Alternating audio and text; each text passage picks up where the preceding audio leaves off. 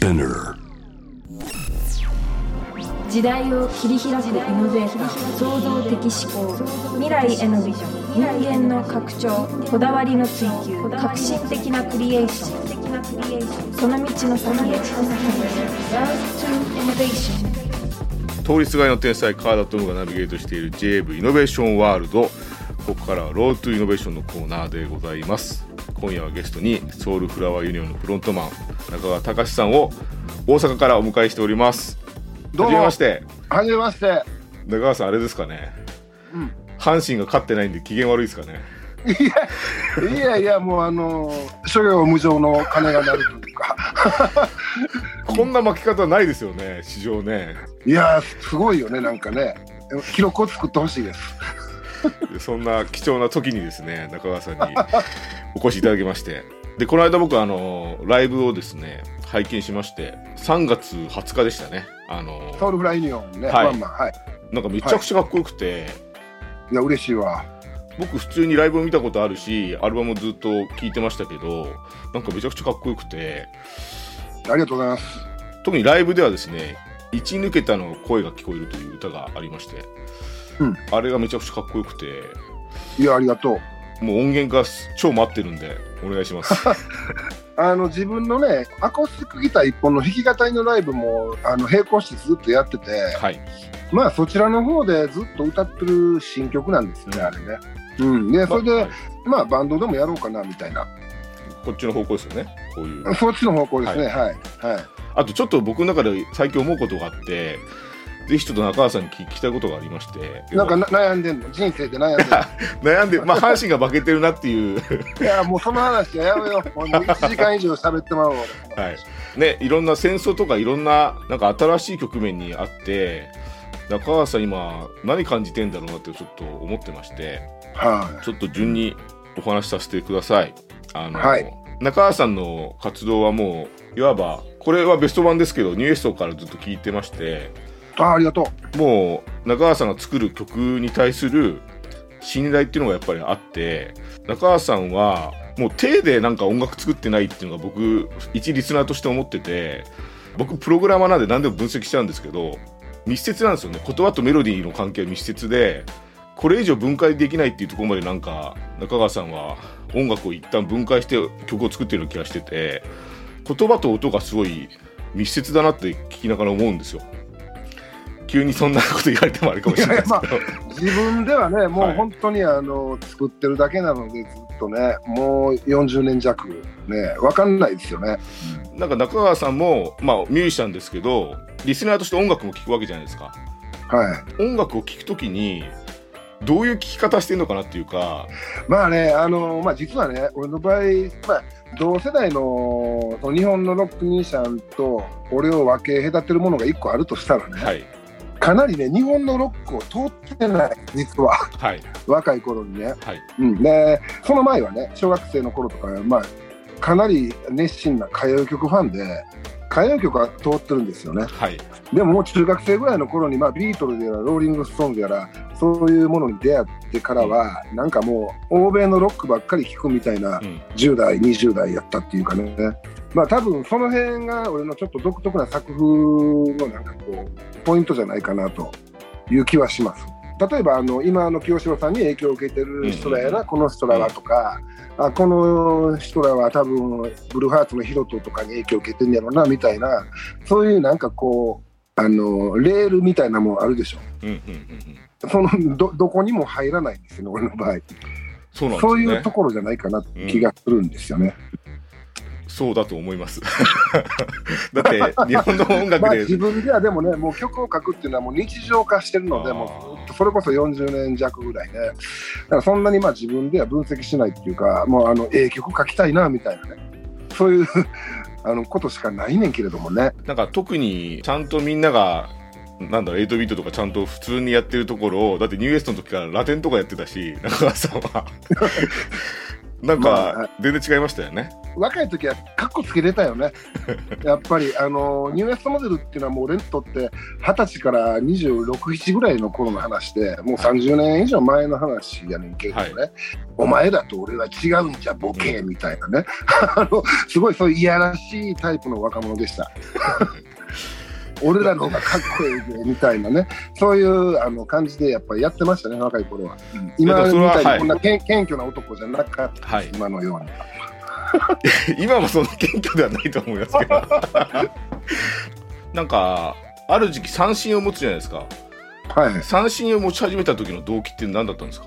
あれはね、90年代入った頃にね、はい。まあ、いわゆるワールドミュージックブームみたいな感じがあって、はで、まあ、あの、ラテンで、えーヨーロッパのトラディショナルであろうが、何でも聞くと。でそういう中の一つとしてね、沖縄民謡にもハマったんですよね、俺は。うんうんで、沖縄民謡になってくると、具体的に対バンできるでしょ。同じ国内にいるからね。うんニューエストモデルのゲストにチャンプルーズを読んだり、えー大工哲弘さんを読んだり、ネーネーズを読んだりみたいなね、そういうことをね、92年ぐらいからやり始めるんですよね。うん、なるほどで、その中で、まああのー彼ら沖縄のミュージシャンたちが、えー中川さんも三振ひ弾けばいいのにみたいな、そういう、まあ、あの背中を押してくれる軽口があったというか、なんとなくやっぱりその日本人でね、沖縄の三振をそのおもちゃみたいにね、簡単に弾き始めていいのかなみたいなね、俺もまだ24、5やったから、はい。よく分からなかった中で背中を押してもらったみたいな感覚があって、ほんなら弾こうみたいなね、感じがあって、ああのな当時仲良かったミュージシャンにね、もう亡くなったけど、ボガンボスのドンと、がああいらっしゃいましたね。はい。ドンとも同じこれって、はい。いやー、俺も三振買ったよみたいな、いや、俺もこうた、こうたみたいな、そういうね、なんかね、そういう機運があったというかね、そうなんですね。でも最初はまあおもちゃ程度やってんけれども、あの95年に阪神・淡路大震災が起こって、はい。で避難所回りをしようってメンバーが言い始めてね、はい。まあ、ソウルフラの伊丹秀子っていうね、はい。毛の赤い、怒らせたらあの安全靴で蹴る女なんですけど、どんだけどです伊丹秀子がね、あの歌いに行こうよ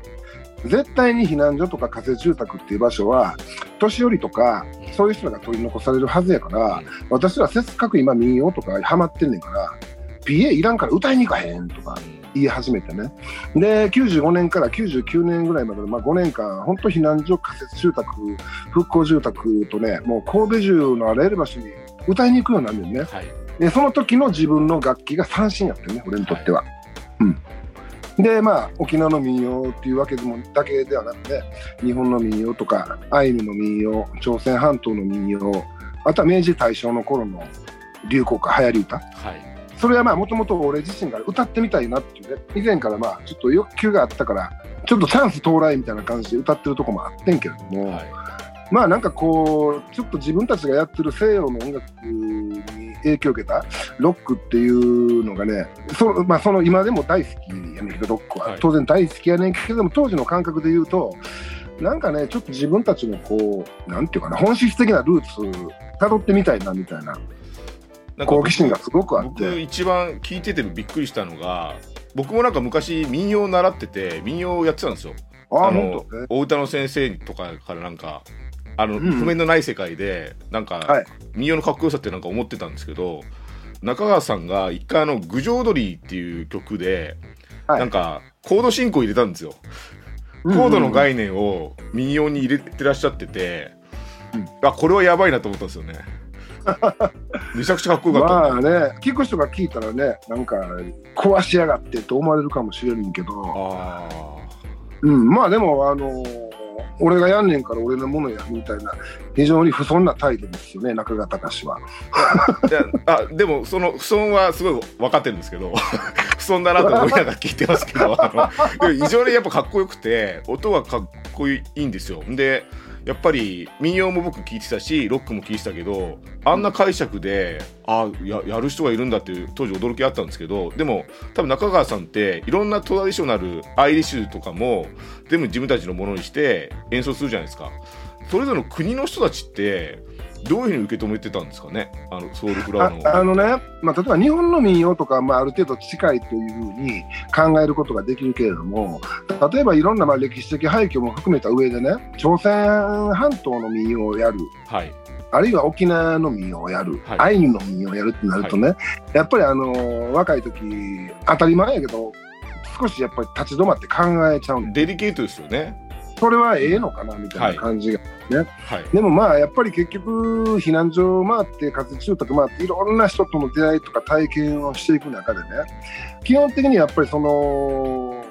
パイオニアになる人たちってみんな上の世代からいろいろ言われてるっていうことをもう思い出すねんね。はい。例えばアイリッシュトラッドで今や巨匠と言われてるねドーナル・ラニーとかねはい。あの人たちも叩かれてるわけ60年代にはい。上の世代からはい。アイルランドの民謡にブズーキとかギターを使うなんて邪道だみたいなうん。ところが今やアイルランドに行ってる楽器屋入ったらアイリッシュブズーキってぐわー並んでるよね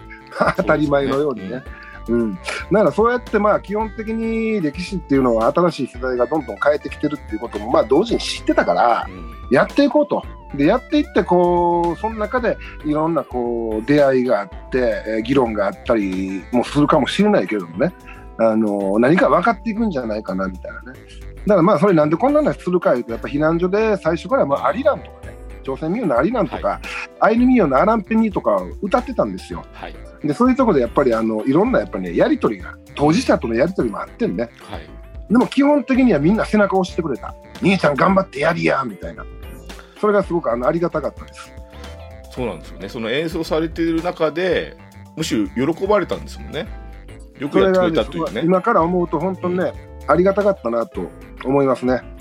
なんかそういうところも、なんだろうな、なんか、アティチュードっていうんですかね、態度っていうか、中川さんって結構豪快なとこあるけど、で、本当は繊細なとこもあるじゃないですか。あれおかしい。繊細を売りにしてるのにおかしい。いやいやいや、すごいごいパブリックイメージは豪快な人ですけど、豪快さん。なんかね、あの、でもそういう繊細なところと音楽ってやっぱ近しいところがあって、そういう気持ちがあって、やっぱり、その場所で歌を届けた時の体感としてやっぱり自信が持たれたというのは、あ、やってていいんだっていうものが結構ね、断固たるスタイルになったのかもしれないですよね。その、やってそもいいんだっていう。うですね。もうそもう完全にそこですね。僕すごい覚えてるのが、これ98年なんですけど、ファクトリーっていう佐野元春さんが MC やってる番組で、はあ、は佐野さんがこう言ったんですよ。あの日本で唯一の日本のバンドだと思ってないかって。佐野あ、あそれは多分俺俺俺の態度を見て佐野さんがそう思ったんかな。がなんかそうおっしゃってて。で珍しく中川さんが照れてたんですよ当時。いやそんなとか言ってて。うんうん。でなんか当たり前じゃんとか言うのかと思ったら当時。当たり前じゃんとは言わないと思うけど、ね、いやそんなっておっしゃってて。じゃあ俺が言うよって佐野さんが日本で唯一の日本のバンドだよっておっしゃってましたけどね。佐野さんええ人やな。いやいい人ですよ。そのやりとりは覚えてないですけど、あ本当ですか？佐野さんねでもすごくあのソウルラインをねあの応援してくれてました当時、うん。そのやりとりちなみに YouTube にも残ってますから。それ削削除削除それ。いやいやいや、大事な一瞬ですわいい。じゃないあれは日本の音楽の結構大事な会話だったんで。はい。じゃあ、ここでですね、そんなソウルフラワーユニオンの曲を一曲かけさせてください。はいソウルフラワーユニオンでダンスは抵抗。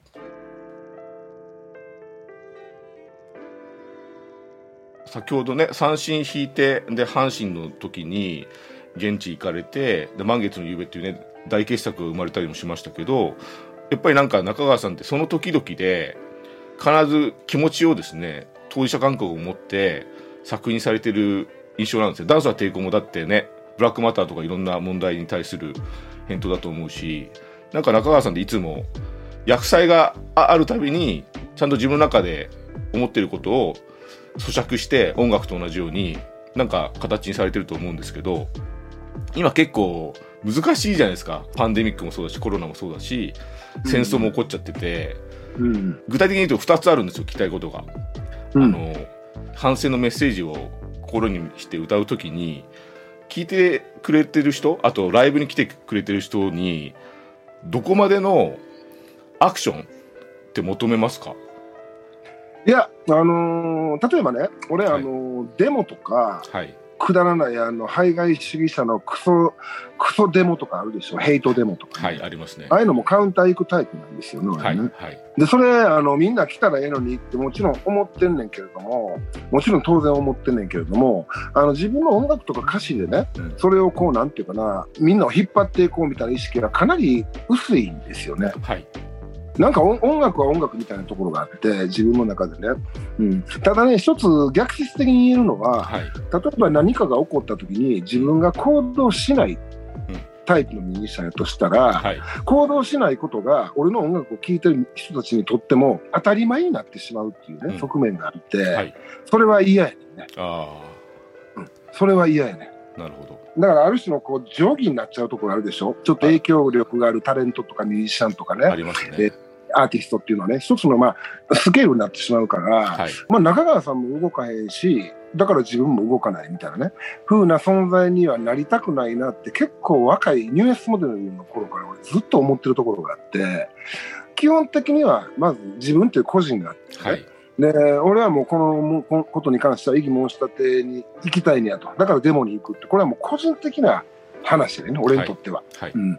でもちろん心の中でももっとみんな来ればええのにって思ってる思ってるけれどもその俺の音楽をライブとかで聴いて CD とかで聴いた人らもはい。来いって命令口調で言うような音楽はやってるつもり全くなくて